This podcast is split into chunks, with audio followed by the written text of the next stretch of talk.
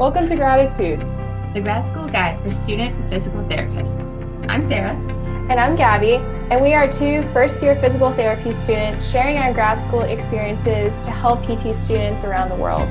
Embark on this journey with us as we navigate through the insanity of physical therapy school together.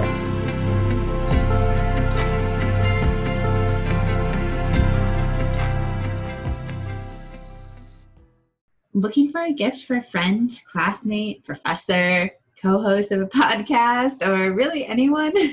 Physio got your back with apparel, drinkware, and home decor. And if you go to physiomemes.com, you can get a 20% off coupon with the code GRADITUDE, spelled G R A D I T U D E 2020. And don't forget to check out his social media for a good study break laugh. As always, make life humorous. Welcome back to another episode of Graditude, everybody. And today we have Dee on the podcast. Thank you so much for coming on. Of course. Thank you guys for having me. I'm so excited to talk with you guys. We're excited to chat with you because you have a lot going on and I think students will be really curious to like hear what you've done and kind of like your history. So, first of all, could you tell people listening a bit about what got you into physical therapy? Oh wow, that's that's an interesting story. So, um, for guys that are listening, my name is Danelle Dixon. My my clinic is called Performance Plus Physical Therapy. I'm in downtown DC, Washington DC, and I've been practicing for quite a while. 14, it'll be 14 years next year.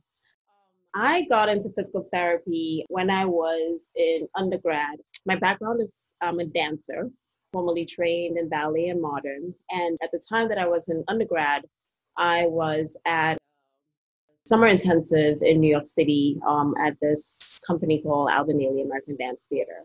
And while I was there at the beginning of the semester with the summer program, my grandmother passed. I'm originally from Trinidad Tobago. She was back home in Trinidad, and I wasn't able to go home for the funeral. So it was so that summer became particularly important for me to do amazing in dance because now this this this this program became that more. It had a little bit more significance than just oh i'm just hanging out for summer. So about you know three quarters ways through the program and it was a pretty intensive program. We were dancing nine hours a day combination of ballet modern jazz africa which was exhausting. If, if you know if you guys are into the arts it's very cardio intensive so we are doing a total of nine hours a day of dancing and also preparing for performance at the end of the semester.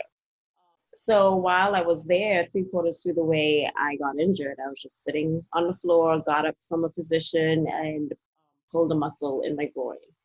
One of the most unpleasant experiences, I'll say, if you strained a muscle.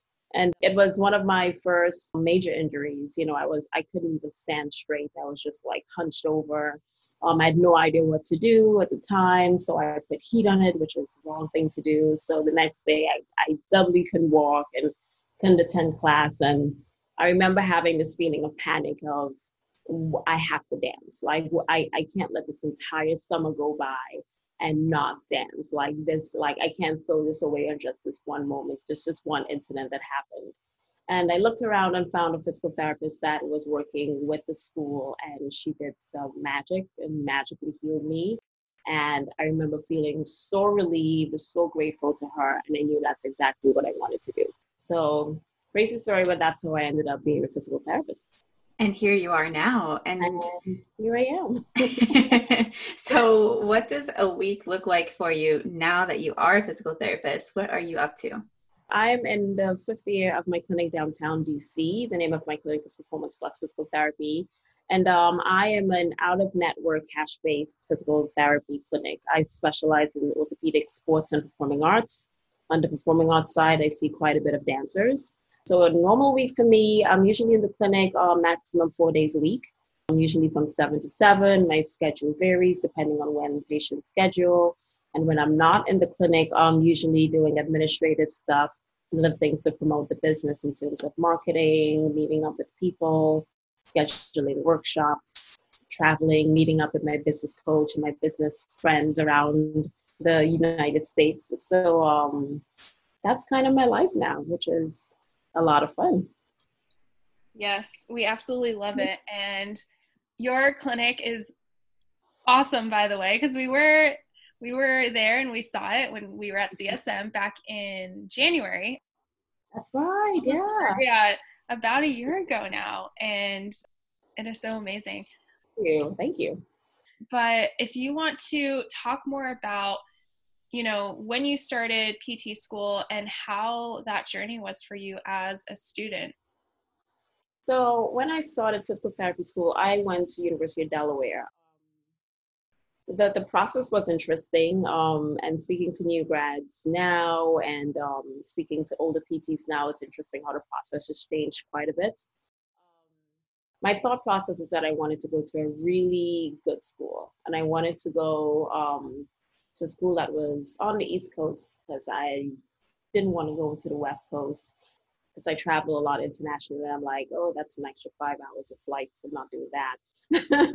so I wanted to stay on the East Coast, and I was interested in finding a really, um, really well-rounded um, orthopedic-based program. At that point, because I had my experience in dance and I knew that I wanted to work with dancers, I was really interested in a strong orthopedic um, slash sports performance based program. So I looked around and looked at the programs in the area that were really top tiered. And I eliminated those that I had to go back to school to get a prerequisite for. So, if, for example, and I'm just calling out an example, um, if Duke University wanted an extra psychology course that I didn't have, I knocked that off of my list. And I whittled it down to four schools um, on the East Coast that had pretty great programs. And I ended up going with University of Delaware, they had a very integrated, well rounded program. The faculty had been working together for quite a while. So their programming and the interaction between the courses and the students and the faculty were very well integrated. And just about all of my professors also did research, which was, I, I think, is also very uncommon. So all of them had major grants and um, actual clinics and, and um, labs on the premises that they actually did um, a lot of research and published stuff which was really interesting because I'm very much a scientist and a nerd on the other side of physical therapy. So it was really interesting to see the scientific background and process of how we come up with our clinical hypothesis and how we apply that to our patients. It was a really, really interesting experience. My program was two and a half years, was an accelerated program, so we had no break, which was exhausting, but worth it because I, I, I just kind of wanted to get in and out and Delaware was a really good experience. You know, like my my professors were pretty amazing, very well respected in each of their respective fields. We had great clinical experiences. We had like eight clinicals throughout the entire um, two and a half years. And it was intense. It was boot camp. it was a lot. It was definitely a lot. When you have professors like I did that are very well known in their field, there was not a lot of options to um, be a bad student. You, you had you kind of had to get your stuff together. So it, it was really tough, but um, really rewarding, and I, I felt like I got a great experience that um, on the clinical side, for the most part, prepared me for the PT world. And during grad school, did you still dance, or how did you kind of incorporate dance throughout that? So dance took a complete backseat for grad school because there was no time. I had two I had a teacher's assistantship and I had a graduate assistantship. So in my first year for the graduate assistantship, I actually worked in one of the labs for the teachers. So on my time off, that's where I was. And if I wasn't there, I was studying. So there was no time for dance. Similarly, um, in my second year when I taught, I taught undergrad um, biology courses while in PT school. So there was really no time. And additionally, I was in Delaware, and Delaware didn't quite have a thriving dance community um, that I could quickly plug into because of my location. So I didn't dance for two and a half years. Kind of sucked, but um, I got through it. I, I, I made it through. So it worked out. And here you are now. So now, mm-hmm. how is dance part of your career besides you helping dancers? How is dance a part of your life? It, it it's a little bit it's a little bit of a way less in the background that I would like running a clinic full time is difficult. Working with patients full time is difficult. And I definitely have to carve out time in my week to say, yes, I'm going to dance class. It's also a huge hit to your ego in terms of a dancer when you go to class and you're sore for five days from one class, you're like, oh, my cardio sucks, you know. because you're not able to be consistent with it. So my plans for the new year, hopefully, if things go well, and I um, am able to hire, you know, another clinician to be in the clinic, so I'm not there all the time. I would have more space to actually get back into class and rehearsal and performing and that stuff that I love to do on the side. Right now, it's it's it's on my exercise routine, as in I go to the gym twice a week and one class a week, so it's in there, but not a big part of my life as it used to be. So, yeah, for sure, mm-hmm. and it's great that you still have your passion and you're doing what you love in your clinic and mm-hmm. um, treating dancers on top of you know other patient populations but for students who and i think it was jenna who posted this if mm-hmm. there are any students listening and they're like you know i want to find a clinical rotation how, like incorporating something with dance do you have any tips about that or what you've ex- or what you've learned over the last few years well luckily now there's way more performing arts opportunities than there was when I was a student. So those guys that are interested in the performing arts, you're in luck. The the profession has really grown in numbers in terms of how many performing arts physical therapists are out there. I would encourage people to check out opportunities with the APTA. There is a performing arts um, SIG, special interest group. Those are some important people to know. But um, really, the internet, in terms of Facebook and Instagram, is such a wealth of um, connections um, that really didn't quite exist as much when I was a student in terms of connecting with dance companies, connecting with, with clinics like myself that are able to provide you with um, that experience. I, I tell this to all of my students be clear in terms of what you want, and if you don't find it, create it. I'm I'm very much a big component of that. So when I was in PT school, there didn't quite exist a performing arts rotation, clinical rotation. So I literally went to my professor and I'm like, okay, I just did acute. I hated it. I want this. How about you create it? like, we don't have that. I'm like, I'm going to connect you with this person and this person. How about you do everything to make that happen? Because this is what I want. And they're like, oh, okay. So basically, I created my clinical rotation and, it was amazing. I worked part time with Ailey American Dance Theater, their company in New York City. And then I did part time research on dancers. So, completely did a clinical study on dancers and ended up later, a couple of years later, publishing that information um, out for the performing arts community. Both things that are very close to me in terms of working with them, but also doing the research on the clinical side and saying how you know how do we improve our incomes, how do we measure things, and how does it relate to what happens in the clinic.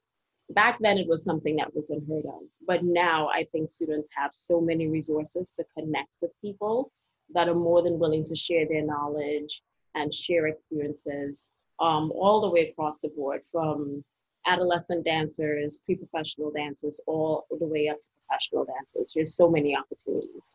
So I would encourage students get connected. The APT is a great starting point. Um, their special interest group. Connect with dance physical therapists that you see online. Connect with me if you want to. I'm happy to, you know, guide you and direct you to people that are that are lo- local to me or in my network. But get connected and create what you want. Create what you want is a great piece of advice. and a lot, it's like something students believe is out of their reach sometimes.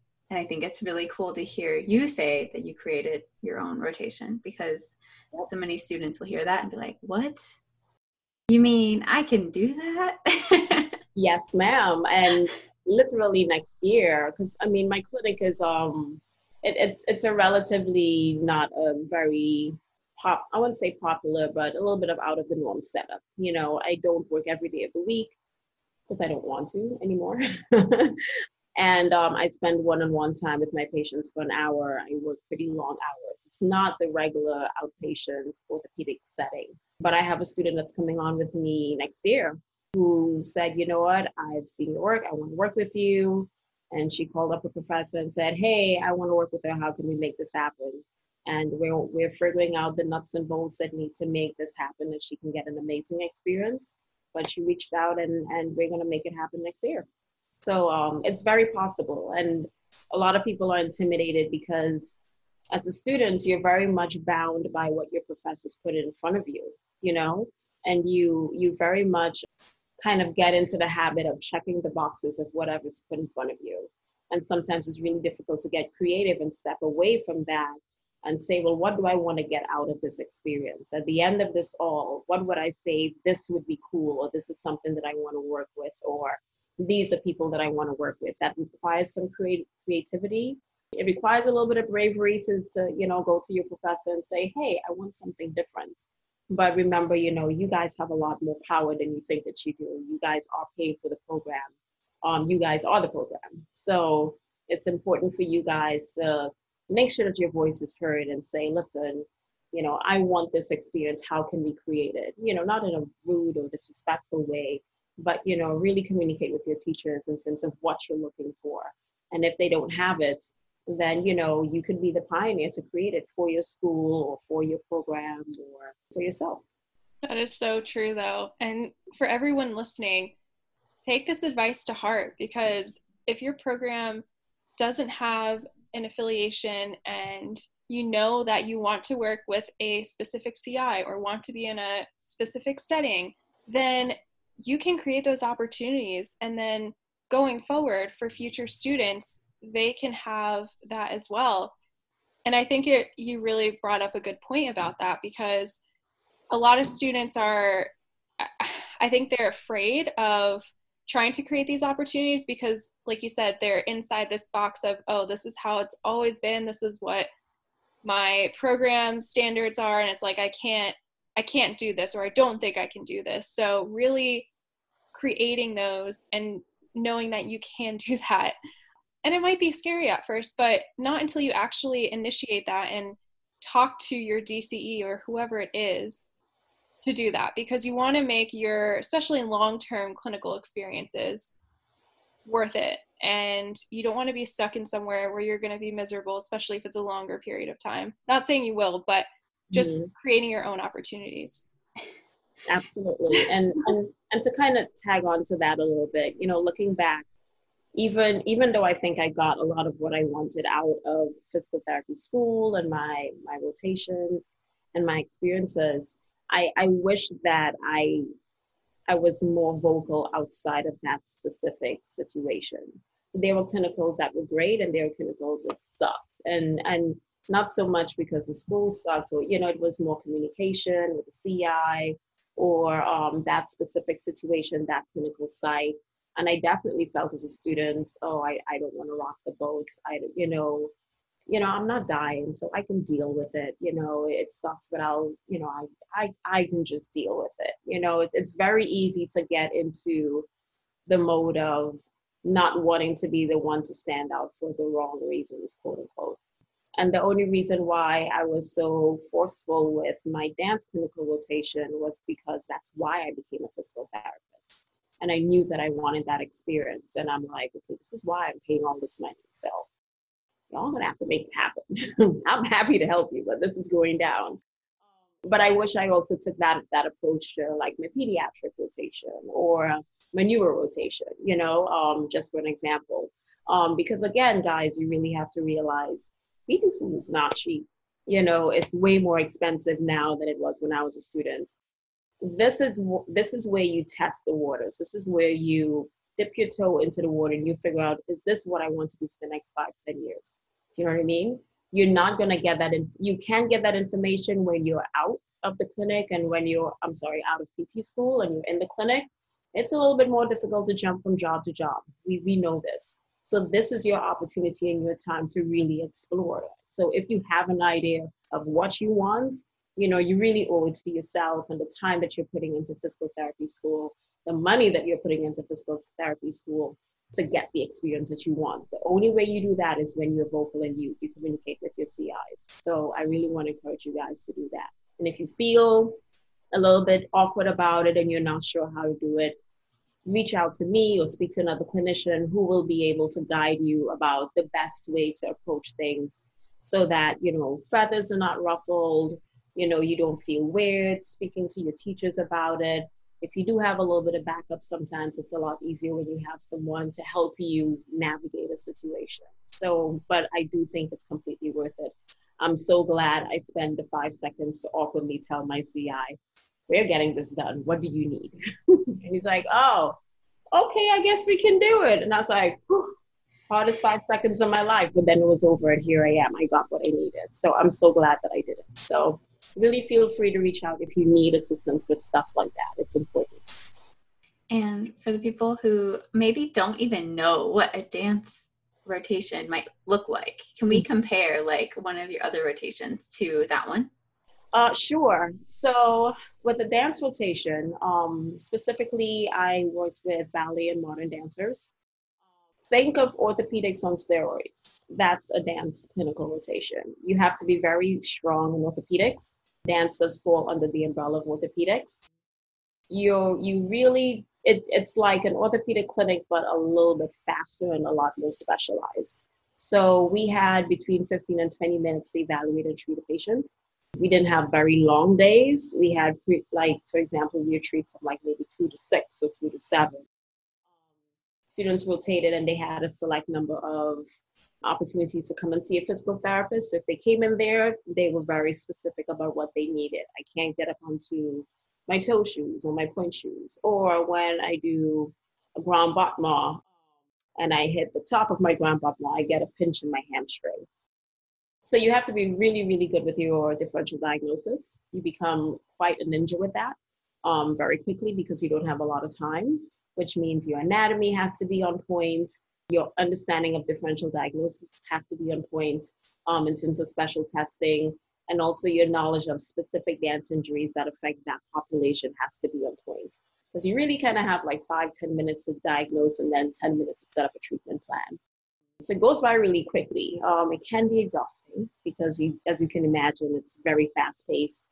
The dance population, specifically on, on the professional side, they don't do well with bullshit. They'll sniff that out in a second. So you better know your shit. you know, these are people that use their bodies for a living. They know their bodies very well. So they can, they're not the people who are going to come and say, this hurts.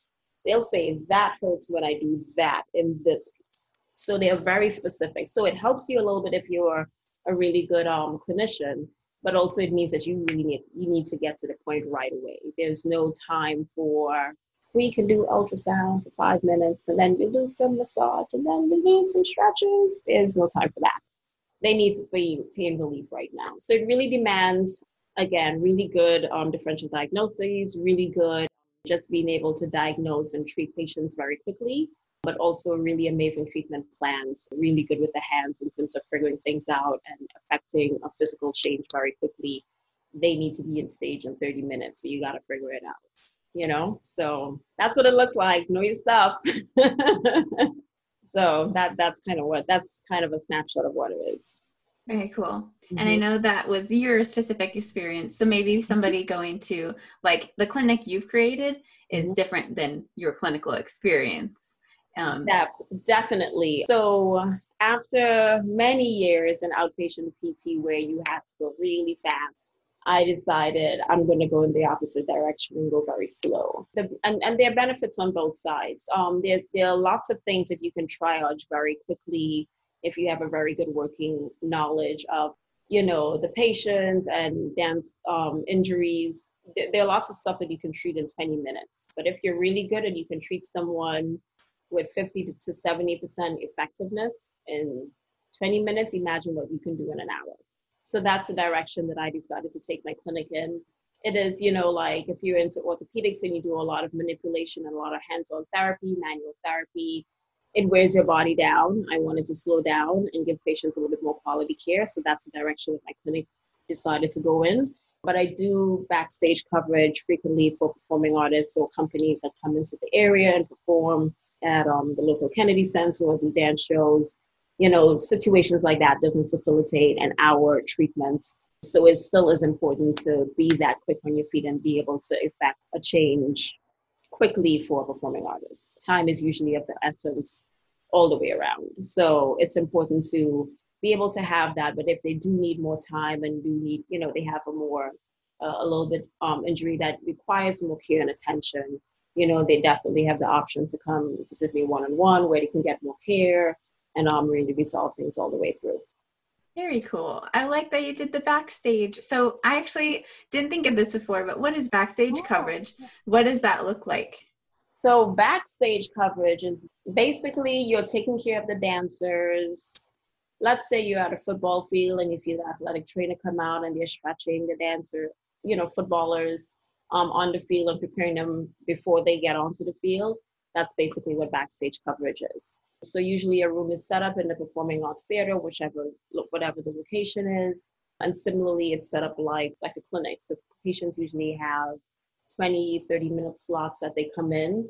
Um, you usually would find that the performers that are that are um, either have a previous a previous injury or that are taking quite a hit on their body because they're doing repetitive things over as they are on tour um, are usually the ones that are the first ones to book and you know they come in and they get a little bit um some help before they get on stage you know? So you can see anything from you know strains you know hamstring strains. Sometimes joint instabilities happen not very often. Dancers at that level if they're on the professional side tend to be pretty strong. But usually it's usually strains a tendonitis achilles a peroneal tendonitis um, the fhl tendonitis a lot of stuff at the foot and ankle sometimes the hip with the men you get sometimes a shoulder or back because they're doing more the lifting.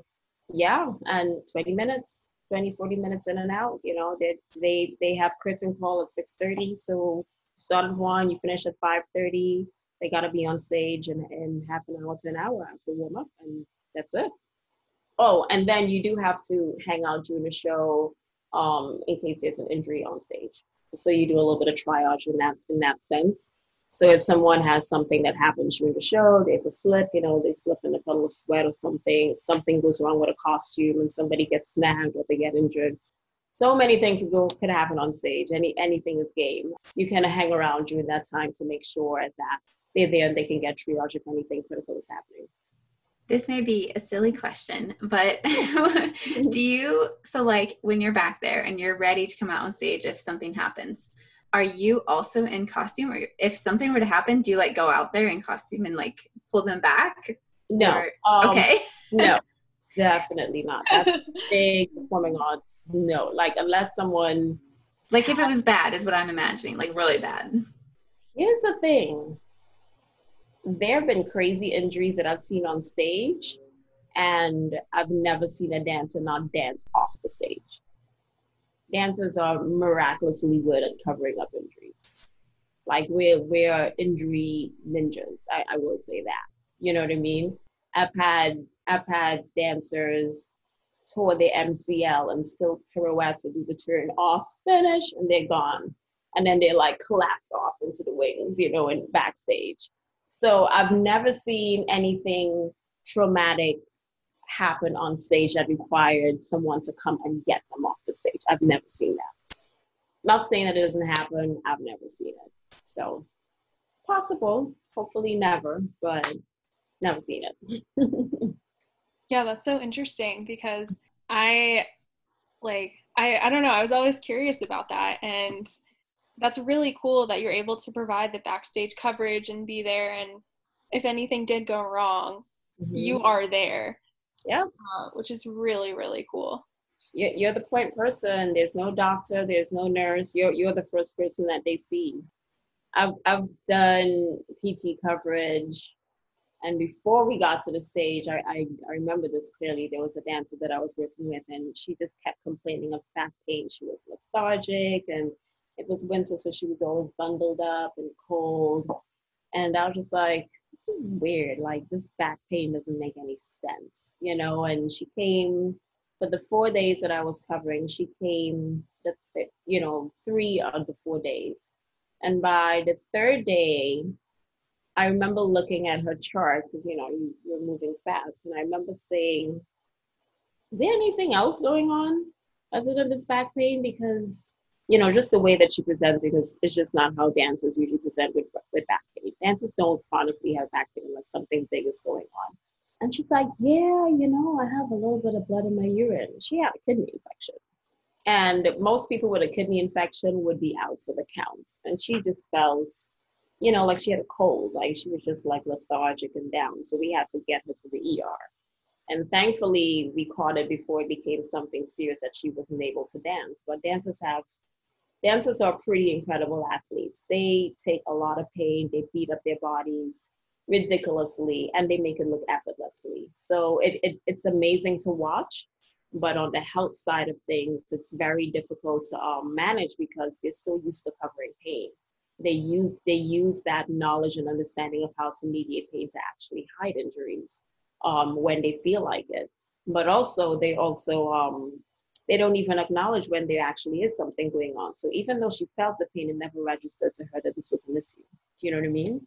So some crazy stuff that goes on, you know, but for you guys, for the audience, the show must go on. I mean, it's perfect. So those are things that you guys don't see. You know, you don't see the craziness that's happening behind the curtain. So, which is a good thing if you don't see it. So. And last question. Uh, I know we already gave a bunch, you already gave a lot of great advice for students, but mm-hmm. if you had to pick a really important piece of advice for current students, what would you tell them? Don't be afraid to create your own door. That's what I would say and and it this kind of ties into what I mentioned before in terms of creating clinicals. I think that's across the board. 2019, as we're going into 2020, it's such an amazing time to be a physical therapist. You guys have a ridiculous wealth of knowledge and access that clinicians 10, 15, 20, 30 years prior to you did not have. You guys can reach so many more people. You guys can help so many more people. And I think it's important to have a clear vision of what you want to do and who you want to help. And if you don't see what you want, know that there are tools to create what you want. Just because a door has not been created doesn't mean that it doesn't exist. That's the best advice I would say.